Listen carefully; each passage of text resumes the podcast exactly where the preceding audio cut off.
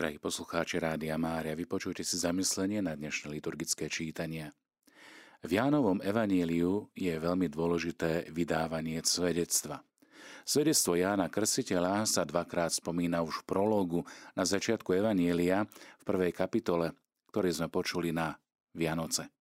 Nož a potom podrobnejšie v dnešnej stati. Evangelista Ján ho uvádza ako následok toho, čo krstiteľ videl a konal – Možno sa pýtať, čo teda Ján Krsiteľ videl.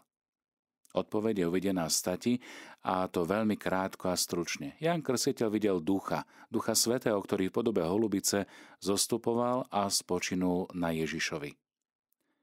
Táto skúsenosť Jána Krstiteľa nemusela byť celkom súkromná, keďže zo správ ostatných evangelistov sa dá osudzovať, že to mohli vidieť viacerí.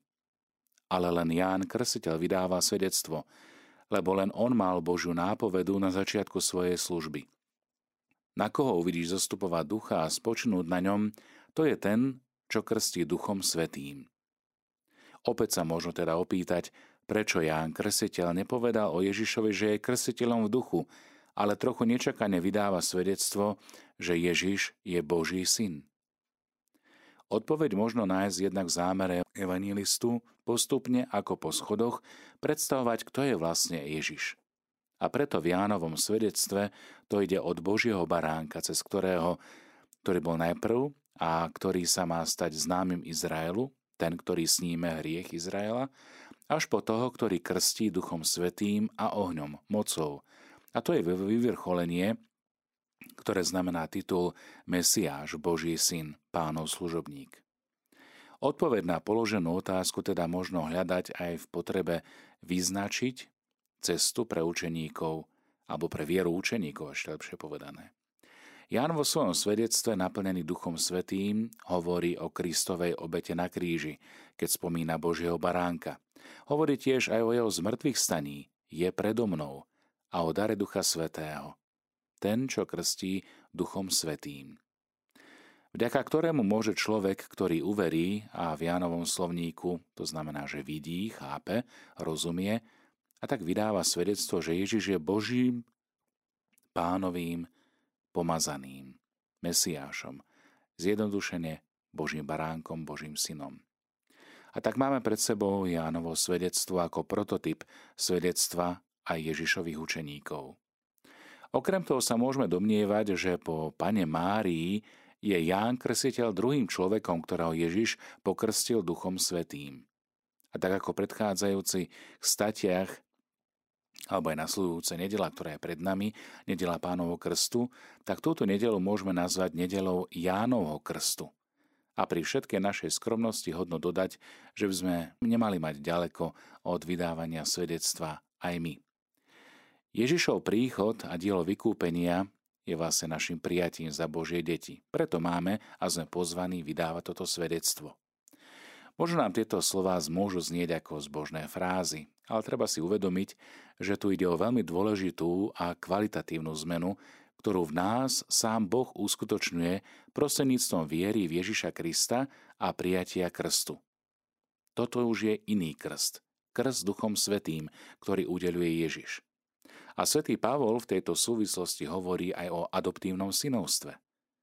Skúsim si predstaviť, že napríklad vysoko postavení manželia si adoptujú dieťa z detského domova. To dieťa bolo dovtedy bez lásky rodičov. Mohlo sa cítiť opustené, bezvýznamné, nechcené. Okamihu adopcie sa ale všetko zmení. Zrazu má lásky plných rodičov, ktorí ho zahraňajú nežnosťou. Všetko, čo majú oni, patrí aj jemu, a cez nich sa dostáva do spoločenstva aj významných ľudí. Ako keby sa mení nielen jeho prítomnosť, ale aj budúcnosť. Konkrétny dosah aj tieto v úvodzovkách Božej adopcie nevnímame zmyslami. Vieme o ňom skrze dar viery. Ale podobne ako si adoptované dieťa zo začiatku neuvedomuje podstatnú zmenu, ktorá sa s ním udiala, a táto zmena je zdanlivo iba právnou záležitosťou, Predsa však postupne dostáva konkrétnu podobu, obrysy a náplň, a tak aj naše prijatie za Božie milované deti nesie so sebou hneď nejakú pozoruhodnú vonkajšiu zmenu. A Ján o tom pekne píše vo svojom liste. Milovaní, teraz sme Božími deťmi. A ešte sa neukázalo, čím budeme. Vieme však, že keď sa On zjaví, budeme mu podobní, lebo ho budeme vidieť takého, aký je. Milí priatelia, dar Božieho synovstva sa má teda v nás rozvinúť až do plnej podoby so skrieseným a osláveným Ježišom. Podobne ako on neostal malým dieťaťom v jasličkách, ale postupne sa rozvíjal, rástol a plnil svoje poslanie a dosiahol účasť na väčšnej sláve svojho nebeského Otca, aj naše prijatie za Božie deti je iba začiatkom. Začiatok, ktorý máme v spolupráci s Božou milosťou rozvíjať. Avšak podobne ako rozvoj malého batoľaťa, ohrozujú rozličné choroby a nebezpečenstvá, aj náš duchovný rozvoj hrozí zničiť hriech a zlo ako také. Hriech je nielen nejaká vonkajšia infekcia, ale vzniká s našim osobným súhlasom, súhlasom našej vôle a s našou spoluprácou. Preto nám svätý Apoštol Ján naliehavo pripomína, aby sme sa snažili o dôsledný život podľa Kristovho príkladu a príkazu, aby sme sa chránili, ako len vieme, od hriechu. Hriech Ján nazýva bezprávým. Čiže je to krivda voči Bohu i voči nám samotným, pretože je pohrdnutím Božou, zachraňujúcou láskou, všetkým tým, čo Kristus pre nás urobil. Je tiež zmarním daru nového života so všetkými jeho možnosťami, ktoré nám ponúka. Preto Jan Krstiteľ predstavuje ľuďom Ježiša ako toho, ktorý vníma hriech sveta, čiže oslobodzuje svet od hriechu. Ak sme aspoň trochu pochopili záležitosť s touto Božou adopciou, no tak máme príležitosť žiť a čerpať z tohto daru Božieho synovstva. Malo by nám záležať na ňom, na tom, že by sme aj po Vianociach mali spolupracovať, lepšie povedané pokračovať v tejto spolupráci spolu s Kristom, aby sme odstraňovali z nášho života hriech, slabosti. Asi tak, ako keď rodičia idú spolu s dieťaťom k lekárovi za každým, keď sa u neho prejavia nejaké symptómy choroby a nenechajú to až na nejakú výročnú povinnú lekárskú prehliadku. Milí priatelia, prijali sme krst Duchom Svetým a skrzeň sme sa stali Božími milovanými deťmi. Skúsme možno aj dnes vnímať túto rovinu Božieho synovstva. Večný Bože, Tvoj milovaný syn narodený z preblahoslavenej Panny Márie, sa nám stal podobným vo všetkom okrem hriechu. Prosíme ťa, uzdrav nás následkov prvotnej viny, aby sme ako nové stvorenie žili aj novým životom. O to ťa prosíme skrze Krista, nášho pána. Z rečí svätého kniaza Bernardína Sienského. Toto je to najsvetejšie meno, po ktorom tak veľmi túžili už dávni pelcovia, ktoré sa očakávalo v toľkých úzkostiach a v toľkých nádejných opakovaniach. Bolo vzývané, toľkými slzami oplakané, žiadané, ale až čase milosti bolo nám darované. Prosím, skry meno moci, nech nepočuť meno pomsty. Nech sa zachová meno spravodlivosti, lásky a pokoja. Daj nám meno milosrdenstva a nežnosti. Nech znie Ježišovo meno v našich ušiach, lebo vtedy je naozaj tvoj hlas sladký a tvoja tvár pôvabná. Je teda mocným základom Ježišovo meno, ktoré vytvára Božích synov a céry. Naša viera Katolícka viera náboženstva totiž spočíva v poznávaní Ježiša Krista vo svetle, ktoré je svetlom našej duše, ktoré je bránou života a základom väčšnej spásy. Ak ju niekto nemá, alebo ju zanechal, kráča ako s lampášom bez svetla v temnote aj noci a ide so zavretými očami strmhlav cez nebezpečenstvá. A keby žiaril akoukoľvek znešenosťou rozumu, sleduje slepého vodcu, keď na pochopenie nebeských tajomstiev nasleduje vlastný rozum, alebo, nedbajúc na základy, usiluje sa postaviť svoj dom, alebo chce vojsť pod strechu, kde zabudol dať dvere. Týmto základom je teda Ježiš. Dvere sú svetlo. Cez okno, ktoré preniká, lúč nebeského svetla. Svetlo, ktoré ukáže cestu blúdiacim, svetlo viery, ktoré poskytuje všetkým možnosť túžiť po Bohu, ktorého nepoznajú, vo vytúženého uveriť a toho, v ktorého uveria, nájsť.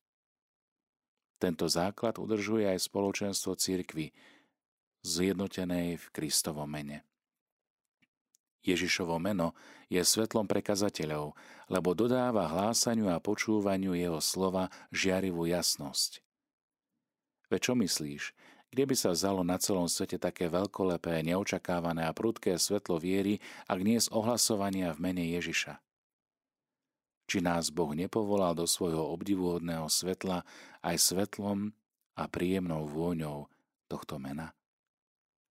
Apoštol Pavol právom hovorí tým, čo sú osvietení a v tomto svetle vidia svetlo.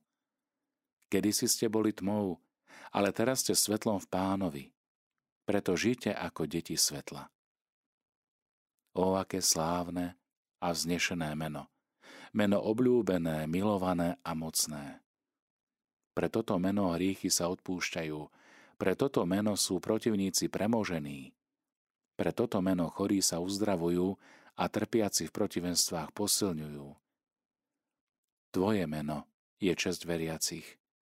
Tvoje meno je učiteľom kazateľov a sila pracujúcich, udržiavateľ všetkých, čo padajú. V ohnivej žiare Tvojho mena a svojim teplom nech sa zapália túžby a nech sa dosiahne žiadaná pomoc, nech sa opoja kontemplujúce duše a skrze toto sveté meno nech sú oslávení všetci, čo sú víťazmi v nebeskej sláve. A s nimi nás, najdrahší Ježišu, pre Tvoje najsvetejšie meno, urob hodnými kráľovať s Tebou. Nech sa tešia všetci, čo majú v Teba dôveru, Pane, a na veky nech jasajú. Chráň ich a nech sa v Tebe radujú, čo Tvoje meno milujú. Kráčajú ve svetle Tvojej tváre, Pane, a deň čo deň sa radujú z Tvojho svetého mena všetci tí, čo Tvoje meno milujú. Modlíme sa. Bože, vo vtelení svojho slova si dal ľudskému pokoleniu základ spásy. Udel svojmu ľudu milosti, o ktoré ťa prosí, aby všetci spoznali, že niet iného mena, ktoré sa má vzývať, iba meno Tvojho jednorodeného Syna.